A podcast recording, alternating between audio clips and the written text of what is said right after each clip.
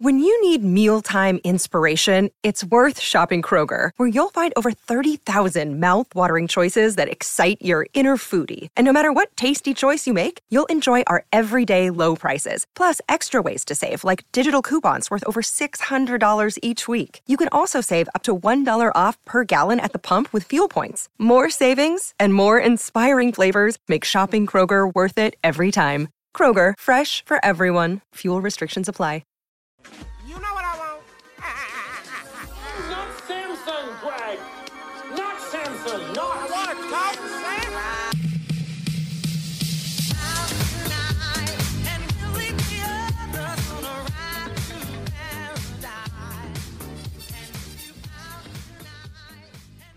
Hey, that's pretty bad. Uh, usually losing to the Celtics is not such a big deal. I remember I felt fairly confident slash maybe maybe a little bit optimistic after they lost a close game in their in-season tournament game against the Celtics, but the Raptors losing 120 to 118 tonight, I thought was fairly disappointing, mostly because Jayson Tatum didn't play, Kristaps Porzingis didn't play, and neither did Al Horford. It was, you know, I was talking to my brother as we were watching it, and I wondered, like, is this a B team? And he pushed back. He's like, no, Jaylen Brown, Derrick White are still playing, but it certainly isn't the A team, maybe the B plus team or whatever. It's uh, a tough one to take. You get like a five of 19 shooting night from Derrick White. You get five of 15 from Jrue Holiday. Overall, like you held a lot of their main engines of offense to not so great performances. And then Jaylen Brown, of course, like he goes five for six from downtown. He finishes with 31, 10, and six, looking kind of like a Scottie Barnes stat line. And uh Luke Kornet going for 28 and three with three blocks. Tough. Uh once again, kind of addressing this thing that keeps happening is that Jakob Poeltl played less than 25 minutes. This is a recurring theme in these games the Raptors' best lineup over the course of this game was with Jakob Poeltl out, with Gary Trent Jr. out, and with Dennis Schroeder. And crazily enough, Jalen McDaniels stepping in at uh, the front court position. Now, because Jalen and Scottie and Pascal are all playing like, I don't know, you know, on aggregate, they're all trying to, you know, approximate somewhat of a center. And it's tough, man it's tough. Jakob, you want him. We talked about this a few games before, actually, in a lot of games so far this season. You want him to be an all the time player, like a no matter what player.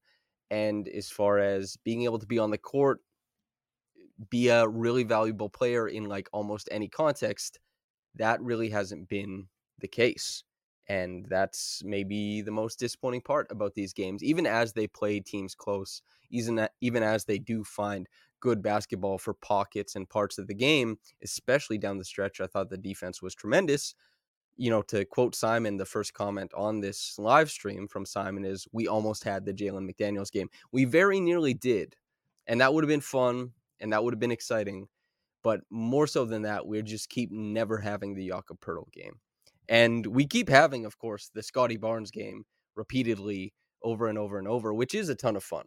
And that's worth the price of admission for a whole bunch of people 30 for Scottie, 10 boards, five assists. Pascal, Pascal also with 27, 5 and 5, two steals. Pascal, the assist numbers could have ballooned up a lot easier in this one, too. Um, and Dennis Schroeder coming off the bench for 15 and 9. He was a plus two. He was part of that that lineup we talked about that got back into the game. I think they were a plus 16 over their minutes. Huge, huge run. Maybe an 18 to 3 run they made in that fourth quarter get back into this thing. And, OG less usage in this game than maybe I would have expected since the Raptors seem to be at least by what they're succeeding at at this part of the season. Pascal's been playing pretty good. Scottie, I think, has been unbelievable, um, evidenced by his stat line tonight. And Pascal, like you, you don't snit, you don't snort in derision, you don't turn your nose up at 27, 5, and 5 either, especially when it comes on 55% shooting, 40% from downtown, right?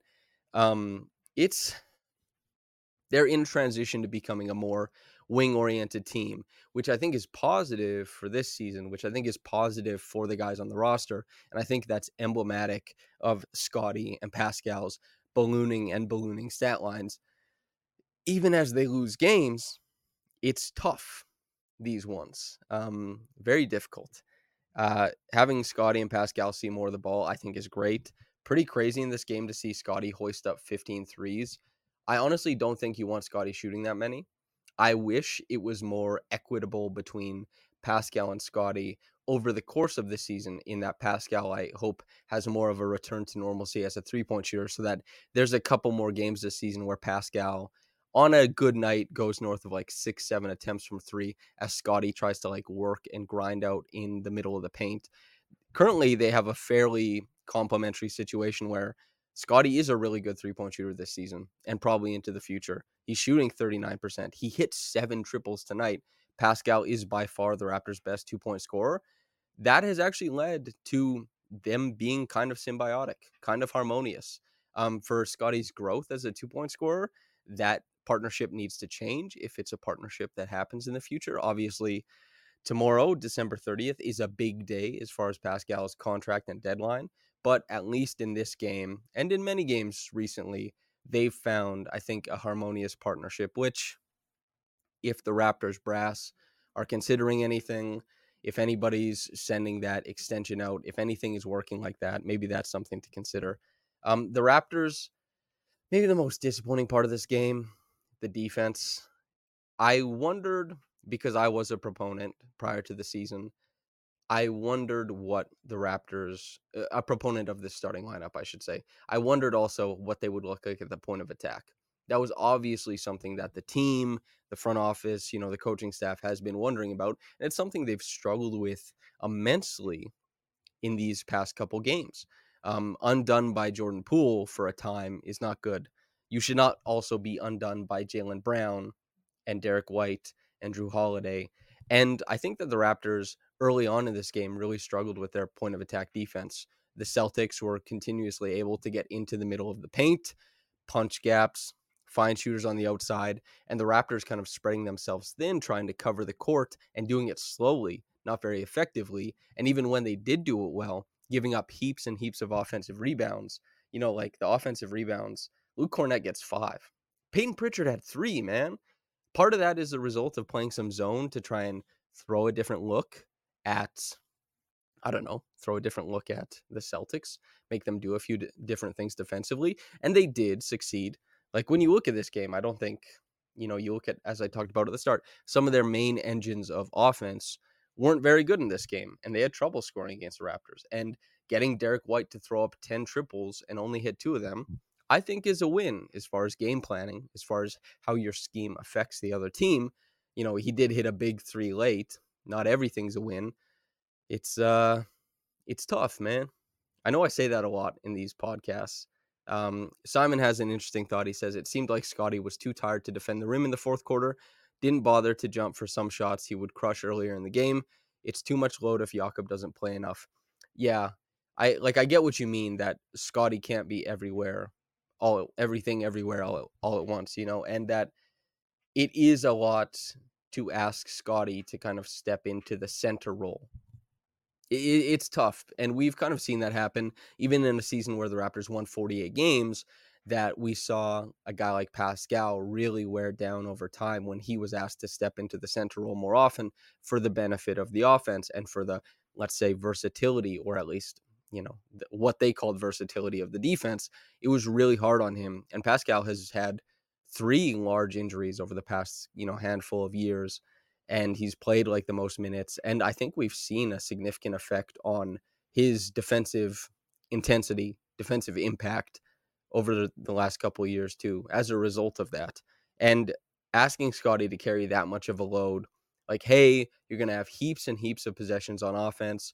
We're going to ask you to do a million different things defensively and for like long stretches at a time, we need you to hold down the paint if you have to ask Scottie to do that much stuff, that's like a mismanagement of assets. And, you know, maybe it's not fair because Jakob hasn't been good enough to, like, Jakob hasn't been good enough to make the Raptors say, we can just, that's our center all the time. He's going like 28 minutes and above unless there's a crazy, crazy matchup that we can take advantage of.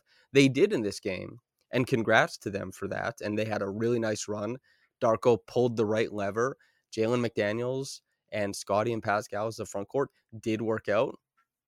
But having like these long minutes for Scottie, where he plays like 38 minutes in this game, Pascal plays 40, OG plays 37. These guys are asked to lock down front courts and hold down the glass. It's uh it's it's a big ask, and especially over the course of the season with Jakob in a lot of games recently. Not it's not just that he's not finishing the game, he's also not playing some of the minutes or slots in the game that he used to. And that's one of those things that like Jakob, you know, a first round pick, two seconds, four years, 80 million. You gave a lot to get him. You gave a lot to keep him. He has to be part of these games. He has to be a sticking point. And this game, you know, I thought he had some really nice footwork on the inside as far as like finishing. I thought that he was used like his footwork was tremendous, like on the catch, hold the pivot, but step forward, still hang the pivot, then use the dribble. Like he's always had that sluice step in the middle of the paint that I've been in love with forever. He was able to out like out nimble Luke Kornet a few times, but he wasn't. And it's kind of you know it's symbiotic in the sense that the point of attack defense is really going to hurt Poeltl more than anybody because he's not as mobile as Scottie to get into a switching scheme. For example, when Scottie's playing center, the Raptors are going to be switching a bunch of stuff. Jakob is not going to be asked to do that. So the point of attack defense being worse hurts a Jakob center more than it does a Scottie center because you're not going to switch to negate that. And Jakob has not had a ton of support at the point of attack to help him in the middle of the defense, but he's also not really been bossing the middle of the defense either. Like I think in this game offensively, I think he did fine as a hub, made a couple nice plays as a passer, but when you look at how the Celtics attack, he just was he was just out of this game. The Raptors couldn't defend in scheme with him. And you give up a lot for a guy who uh, doesn't defend across all the schemes you want to. Um, ND brings up, says, quote, I still think the precious erasure is insane. Yeah. Um, this is what Darko talked about to some degree, right? Like he had mentioned that if you change the starting lineup, he thinks that there's going to be cascading effects across the rest of the rotation. There was and has been the last couple games. Precious with two minutes, to me, just not really okay. I still think Precious is a player who should be part of the Raptors' future plans. His potential should be a consideration. His playtime should be a consideration. And the Raptors have found really strong stretches so far this season. Even the last time they played the Celtics, right? Who closed that game for the most part? Precious, because they were switching across a lot of actions. And that wasn't the, you know, Porzingis-less, Horfordless, Tatumless Celtics that the Raptors were hanging in against that Precious was helping be a stalwart part of the defense for. It, it was the guys were there. It was the full the full blooded team, man. They were doing it and Precious stepped in and he was great. And Precious in this game to just get 2 minutes pretty crazy. But like also you get 13 points in 15 minutes from Jalen McDaniels. That was obviously the right decision tonight. But like in the first half, I wondered, and I wondered against, you know, the Wizards too, like, where does Precious fit in here? Because it has been important, or it is important going forward for Precious to fit in. I guess we'll keep it, you know, we're talking kind of big picture stuff a little bit, but to take it back into the scope of the game, um, we can pay attention to the last few minutes, I suppose. Uh, for one, Scottie banging a triple, that was a super huge deal. Um, maybe some people are hung up on the missed layup at the end. I thought that Scottie had room for one more dribble. Like, and that's that's a huge deal on drives. A lot of players it takes like years and years for them to figure out like, do I stall my dribble? See, like, you know, hesitate, see how the defense is responding, use the extra dib- dribble. Do I pick up early to get the defense to jump earlier so that I become a playmaker on this play? What am I trying to do going to the basket? And I think that he picked up the dribble too early and tried to get to the basket, and there were good contests from the Celtics. Scottie, who has tremendous touch, missed one at the bucket. Scottie turned the corner. They ran the ghost pick and roll, the small, you know, the inverted one. Dennis runs over, he ghosts it. Scottie turns the corner going left. Good handle with the left hand, going downhill. I think that's what you want. And I think that Scottie will make better decisions going forward. And it's a simple play call, something that they can go to as often as they want. And I have no qualms about that being, you know, what they did at the end. Um, as far as like Pascal splitting the free throws at the end, I know he missed a free throw with what, maybe like four minutes left. He he split one for two. And I think, you know, down the stretch, he had to miss the free throw. They had to try for it. But the ball didn't bounce where they needed to, and that was the game. There were a couple possessions, obviously. You know, you don't want to turn your nose up at it because, like, Jalen McDaniels did hit a three. He also airballed one, but he did hit one, and one for two is good. And there were a couple possessions where I think this falls on Dennis's shoulders, who I think for the most part over the past two games, his decision making, his passivity at times have been benefits to the Raptors as far as how they want to play these games and as far as what they want to do down the stretch. Like, but also in this game, Dennis was able to turn the corner. He unfortunately split the free throws. Dennis, and that's the thing too, is like these late game things you know, there's been a handful of games in the clutch time where Dennis has been able to turn the corner on bigs. And I think like if you can turn the corner, good things happen. But the thing with Dennis that makes it tough, especially you know relative relative relative to his decision making, is that Dennis turns the corner, but he doesn't necessarily bring help. He's a small guy. I know a lot of people before he signed with the team or right after he signed with the team thought that, you know, because he is athletic and certainly more so than Fred, that he was a much better finisher. But Fred and Dennis have been, you know, comparable finishers for years. And when Dennis turns the corner, typically he doesn't get a whole bunch of rotation, especially late in the game. What happens usually is he gets chase from the big. And we saw he got fouled by Kornet. Really, really quiet foul on that one. And that's kind of that's tough for a guard is like you get the step on your man, you see the rim in front of you, there's no help coming. Can you get the ball to the glass fast enough? And I hope that Dennis realizes that he's not often getting the ball to the glass fast enough. We've seen this in clutch time fairly often enough. It isn't enough just to beat your man. You have to have those considerations for when you get to the bucket. Are you going to be able to get that thing up?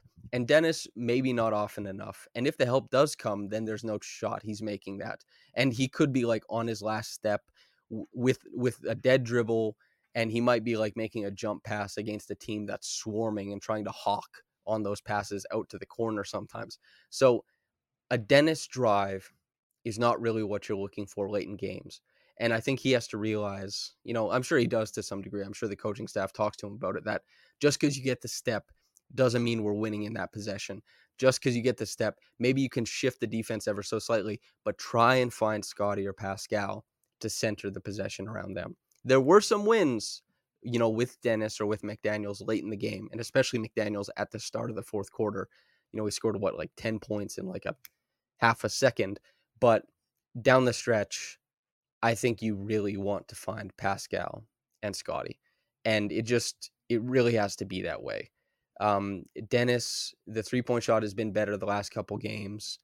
Try and just hone in on that a little bit more. But it's it's it's tough, man. I think that's my third time saying that in this podcast, maybe my 80th time this season. But it is tough. Um, the Raptors continue to change some things, continue to fail at many, and against underwhelming competition this year. I, I would have liked to see them go to Pascal and Scottie more late. And maybe it is possible that this this game ends differently, but also Scottie didn't make it when he had the chance. Maybe he well, he'll probably make some of those in the future, and he also hit a big three. So you win some, you lose some. That's just kind of how these things turn out over the course of the game. I think offensively that the Raptors had a really good sense of what they wanted to do. I think that especially against this Celtics team, maybe they didn't go to Siakam often enough when he was really in the pocket. And, you know, it wasn't like Siakam was in the game when scotty started taking over. scotty started taking over when Pascal was out. And then they kind of adjusted accordingly down the stretch. I, I think that this team maybe needs to uh, have a little bit better of a feel for Scottie and Pascal taking off, even though that sounds maybe crazy for a pairing who combined for 57 points 10 assists. But these are two fantastic wing players. Like Scottie, I reckon will be an all-star. I don't think Pascal makes it this year. If Pascal was having a more normal three-point shooting season, um, if the Raptors were good, I think you could have a case for both of them. But with the Raptors being this bad, uh, I think it's definitely just Scottie. And I think Scottie is good enough this season, and his numbers are big and loud enough that um, he'll he'll definitely like he he has to be in the running. I think he's a no brainer, not as a starter, but I think he's a no brainer off the bench in the All Star game. And this game is just another vote in that direction. Scottie in this game, I think, is once again very special and not necessarily in the way that everyone expects him to be. This is one of the unique aspects of Scottie is that some games, like, you know, December 10th, 2021, he bosses the Knicks in a game where, you know, neither team clears 95, I don't think. And he plays like drop defense and he's in a roaming position and he has like a holy smokes amount of rebounds and he does it on defense. And we saw games this year where he does it on defense. We've seen playoff games where he does it as a driver and a, like a shot maker in the short mid range. We've seen him dominate games in like a multivariate way. It could be a different thing in a lot of different nights. And he's starting to give you a handful of those things every night. In this game, sure, he unloads 15 triples. And I think everybody wants him going to the basket a little bit more often. You know, 20, what is it, like 75% of his attempts being from three isn't necessarily the best thing. But the Celtics, they really pack the paint. The Raptors, when they drive and kick, the ball finding Scottie for a three point shot attempt, that's good. The fact that he can hit seven out of 15, that he's definitely over 39% on the season, that's great. I'm not mad that he can do a whole bunch of stuff. I I just hope he keeps doing like a million different things and impressing. This game is just another, you know, feather in his cap. It's uh yeah, Top Shot Tesla says Scottie blowing by Jrue on the final play is encouraging. No. I don't think that was a blow by. Like it was a very rounded drive. Def like Jrue was on the hip. Scottie picked up really early and that's how he got there. And Jrue obviously when someone picks up early, you're not necessarily going to like and they take off. You're not going to stay on their hip cuz you might, you know, foul them. I think Jrue was there for the most part, but I uh, I thought that the Scottie taking the corner, having like a tight handle with his left hand, should have used an, an extra dribble, but he was obviously worried about when the help was coming, how he wanted to utilize his downward momentum as a playmaker or as a scorer. I talked about this a little bit earlier, but I don't think this means that Scottie is all of a sudden like an explosive first step guy. Like Scottie took a very rounded drive, eventually got into his longer steps and started getting downhill. But taking longer to get to that point means that uh, teams can just like throw a dig, force the pickup because you're not like you can beat your guy on a rounded drive, but you're not going to beat the help defense. You know, um, that's why like Ja Morant, for example, like that that wicked first step, he can beat the nail help. The like digging down won't matter because you're too late to dig down and force that early pickup, for example. So he'll get his last dribble below the free throw line, maybe. Scottie is probably going to get his above the free throw line because those digs will come.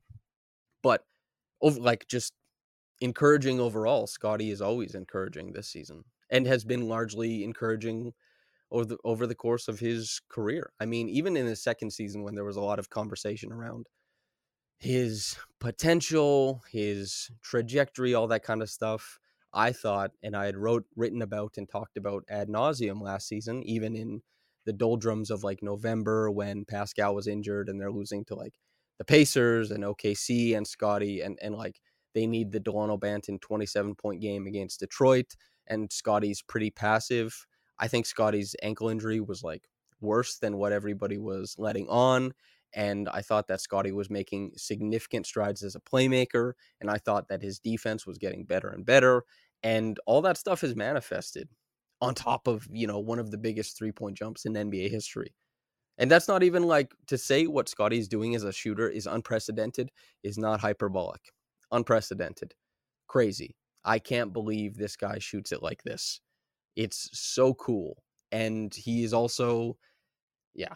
There, there's guys who were labeled as shooters coming out of the game, like out, out of the college game. This isn't like a Grady joke, but there's like a heap, handful, lots of guys who cannot clear 39% on north of five attempts a game. And Scottie's already doing it. And we know what was said about his jump shot for years and his scoring game for years. And he just, he does it, man. Um, Anna G asks, is it their plan to place their starts in horrible contexts to force developments in unexpected ways? Definitely not. Um, that is not uh, that is not what they plan to do. Um, Mugarbe Lenin says it sounds like Scottie playing one verse five. All I hear is Scottie, Scottie, Scottie, and he missed the clutch and could pass the ball to Pascal.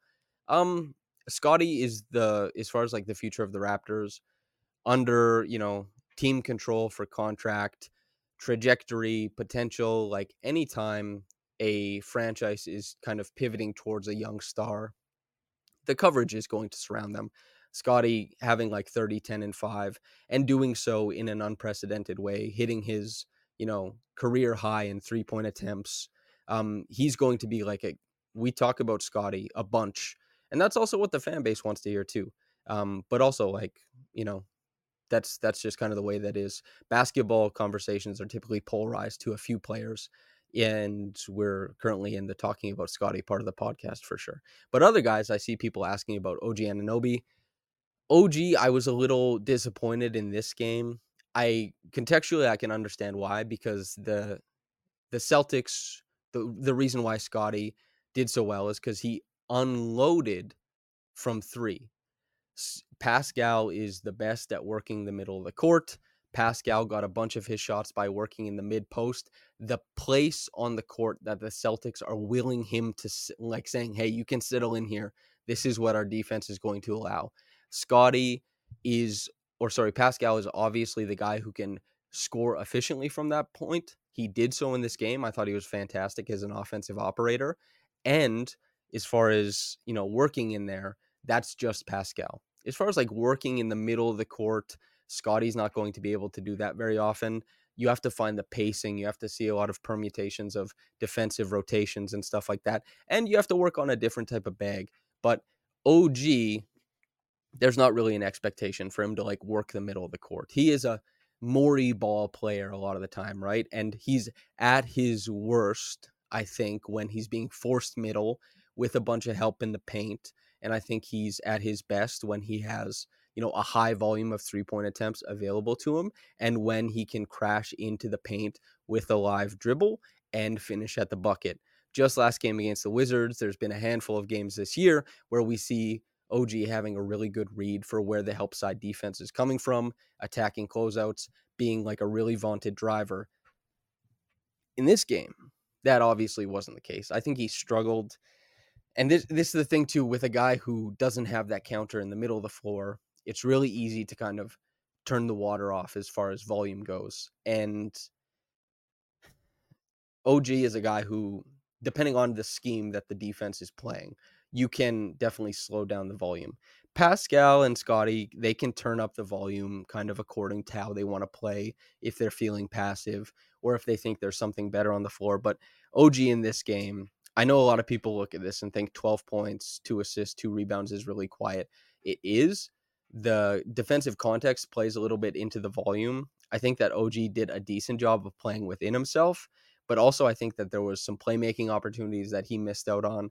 I think that his defense has been like taken a step back as a lot of the Raptors have, and I think that um, you hope because you know, and I think a lot of people ask these questions because they see OG's looming contract where I think the you know a lot of the assumption is that he'll be like 40 million and up or something like that per year um, and the Raptors will obviously, if OG is on the team in the summer, they will be matching or whatever. Like they'll they will be remiss to let OG walk for nothing. So when people see these games and see that OG's volume, some teams can turn the water off. Maybe that's where a lot of the, I guess, frustration comes from. But as far as like being the third option, I didn't think this game was too bad. But if you're thinking like, potential into the future. What is Scott? Where where is OG as Scottie's running mate? I think you could look at this game and be disappointed at his lack of counters against the Celtics team that was um, decent as far as their the fundamentals of their defense, but pretty light on game changing defenders. And especially since OG isn't getting the best check, especially since he's not the highest up on the hierarchy of like scouting report, Pascal and Scottie, it's uh it's maybe a little bit disappointing. But I think he played within himself, especially offensively for the most part. But for the people who want more, I can't blame you. OG probably wants more for himself too, but um, some of that's to come in the gym. And he like he's probably in the gym working on that stuff. It's really hard to turn a skill from just like a skill into an NBA skill. And then turning an NBA skill into an all the time NBA skill is a whole bunch of different things. And the trajectory of it can be really different. Whereas, like, Scottie Barnes is a good example where he shoots what 30% from three in his rookie season, 29% in his second season. Everyone says, oh, this is a really bad indicator. Scottie working on his game in the summer and working on, you know, his workouts and his jumper, he was probably closer mechanically than the numbers indicated. All of a sudden this year, up to 39% on massive volume. So maybe OG is close to a breakthrough somewhere. I don't see any indication from that in the tape but who knows? Um, players are able to add stuff to their game slowly all the time throughout their careers, but OG wasn't able to be uh, an offensive game changer in this game. I think a lot of the first half of this game, he struggled defensively in a way that you're like, ah, I really don't want to see this for him. And then he was obviously a major, like a focal point of the Raptors' switch heavy defense down the stretch. And that's kind of the situation. Nesta says OG is a luxury for a team that isn't built well like this current Raptor squad. I don't think we can sign him and expect fix it and expect fixes to what is broken. Probably not. The Raptors uh they're missing a ton. They just what because OG isn't a you know a, a big time shot creator. OG isn't going to take a whole bunch of possessions and create good looks on offense. And he can guard a lot of guards, but he's mostly going to be deployed on wings and forwards and some big guards, I guess. The Raptors have the worst backcourt in the NBA, if not the worst, the second worst.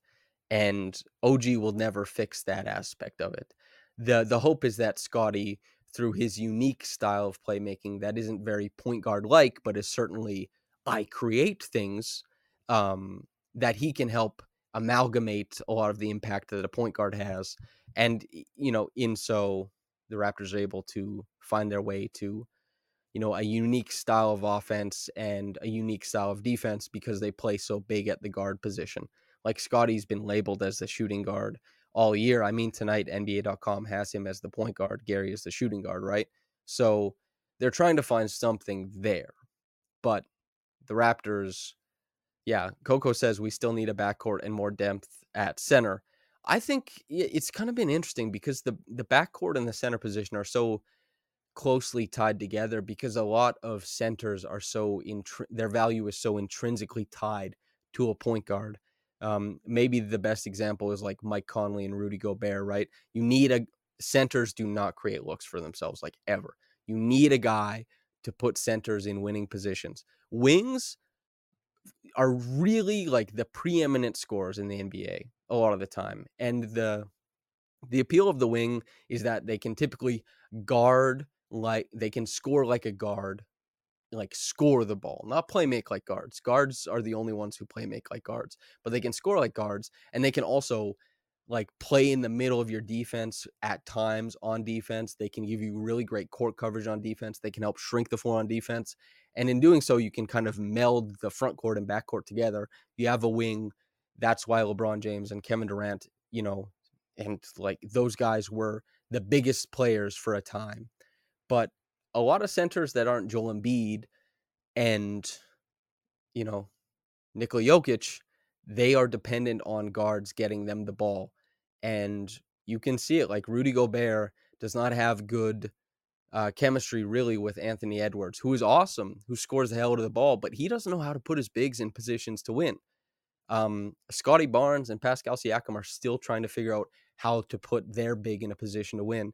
And that means that Jakob's, you know, his impact went down from last season. going from, you know, a lot of stuff with Fred. And I know the fan base has its opinions on Fred, but Fred's impact spoke for itself. And, um, you know, they made the decision, Fred made the decision to go elsewhere. And it has affected Jakob's role on this team a bunch. Um, they just, it has been really, really tough uh, to see Jakob's role change, to see the stuff they miss out on by not having like good guard play. And uh, yeah, Nesta says, How does it make a lot of sense to pay for two expensive assistant coaches in Thad and Garrett? I don't know, man. I, I think guys just like the Thad stuff. My assumption, if Thad or his family listened to this, my apologies. My assumption was that Thad was going to have his $8 million guarantee or his $8 million contract not ex- like they weren't going to accept that and they'd give him the $1 million payout. It so mm-hmm. happened that the Raptors, the way the season went, tried in the summer to alter their roster and guaranteeing Thad's 8 million made him really really good as salary filler. 8 million into a trade means a lot more than 8 million expiring means a lot more than 1 million, you know, for example, or just nothing really. And and Garrett, I think Garrett, big shout out to Garrett. He he went he donated money to the teachers union, right? In in Toronto. And he, and he was there like picketing with them. Isn't that what he did? If I'm misremembering, my, my bad, but he's worth like the what 3.5 million or whatever just for that for the the the pro labor messaging um but yeah i don't want to count pockets right these guys they play, they get paid, they, they, they've collectively bargained for this. Um, and I don't think that uh, I don't think that you know Thad's contract or Garrett Temple's contract is the the wall to the Raptors' impact that they want or anything like that. Um, yeah, as you say, Nesta, Thad's eight plus Chris's eleven is a nice salary ballast for getting some guard help. Yeah, and I think Chris is Chris, at least I know over the past couple trade deadlines, eh, this wasn't reported that much, but he has had uh, a not a considerable amount, I wouldn't say, but he's had interest from a number of teams, kind of like a spark plug big that they might look to get in, you know, around the trade deadline. It hasn't happened. It's hard to make trades in the NBA, but yeah, Daniel Brody says Yak should be bringing more value defensively, though. I never thought he was an all defense type guy, but I have a hard time saying he's better defensively than like Gafford, Bitadze, Mark Williams. Yeah, this is.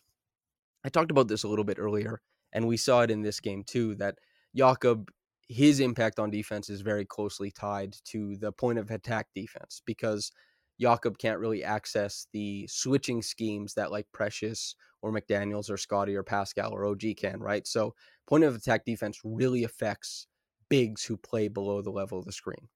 That's just always going to be such such a big, big deal. And it's tough that Jakob can't like override that and give a bunch of impact. It's tough to see him, even with all that said, in positions where he can win battles against centers like Luke Kornet, and he ends up, mm, you know, losing some of them, or like Walker Kessler, or like Mark Williams when they play the Hornets. I Jakob is playing well below his expected impact. He's playing below his expected level. That's been too tough, man. Um, and this also like this is a team that is trying to find something desperately. They switched the starting lineup, and the new starting lineup is still bad still bad. The starting lineup was bad before, and the starting lineup has been bad since. I think that this like this was my worry, and I still wanted them to try it because now that they're losing, at least they're losing with more usage for Scottie. At least they're losing with more usage for Pascal, and they get to try a few different things. And I think it will, not in this game, but in the future, lead to more usage for OG. You know, moving towards a more wing oriented offense by changing that. Instead of having a guy like Dennis initiating a bunch, you have a guy like Gary Trent Jr. who's supposed to finish plays. But also packaged into that is the fact that Gary has been well below his level this season. A guy just got a promotion despite not playing well. And in a game, like he played well last game, but he goes two for 10 tonight. He doesn't, he hardly, he's a guard who hardly gives you any extra ball handling ability. Like no playmaking reads from this guy. That's tough, man. uh, you want to be able to like elevate guys into the starting lineup, not demote guys from it. It's tough.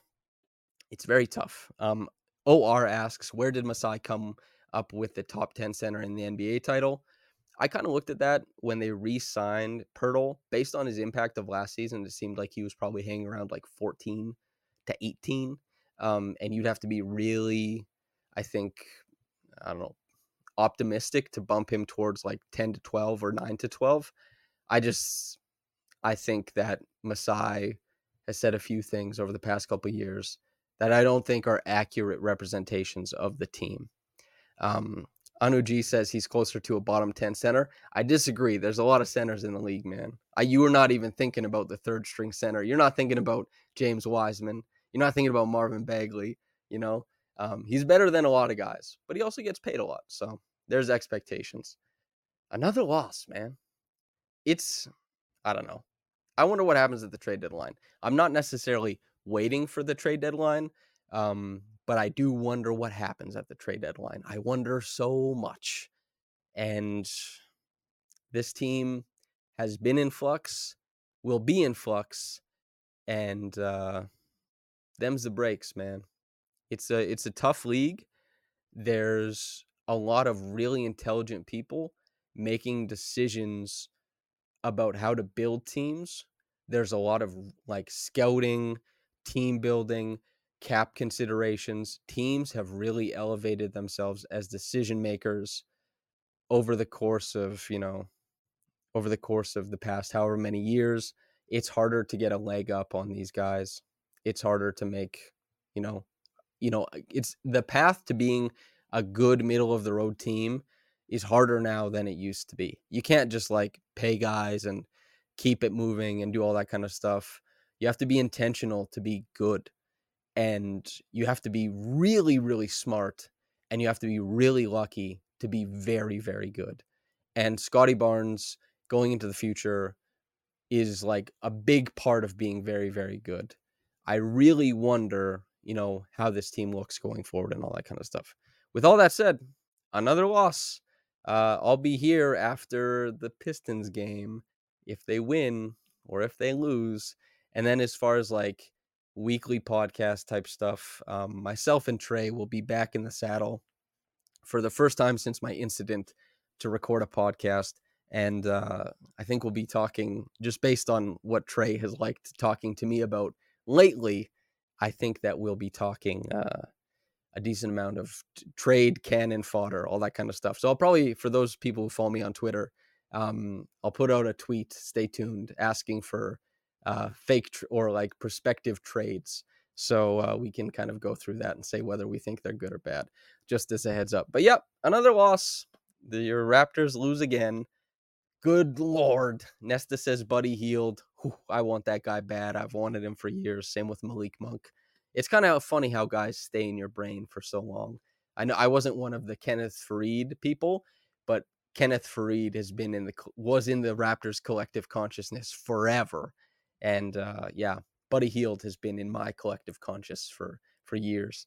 Um, thanks to everybody for listening. Uh, as always, the people in the chat, thank you for being insightful, engaging, and kind. And uh, you guys always make this way easier because when I just talk to myself, it's like tough to do 15 minutes. But when you guys ask questions, piece of cake to go longer. And everyone seems to like the longer stuff. So thank you to everybody for tuning in. Uh, make sure to like the video. It's free and it helps uh, spread the stuff to other people who want to watch this stuff.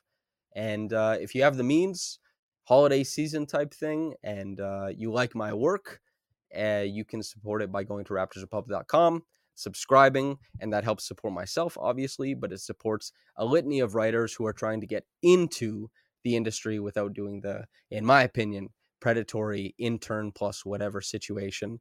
Raptors Republic pays its workers. Raptors Republic does it as an independent outlet. And the reason why we get to do that is because of fantastic people who pay for what they, you know, go for online. That's what I do. I'm not holding you guys to a different standard. When I like something, I pay for it. Um, that seems to be the only way to make sure people who do work on the internet actually get to keep doing it. Okay, sermon over. Thank you to everybody. Um, whether you got into this in the morning or at night, have a blessed day and goodbye.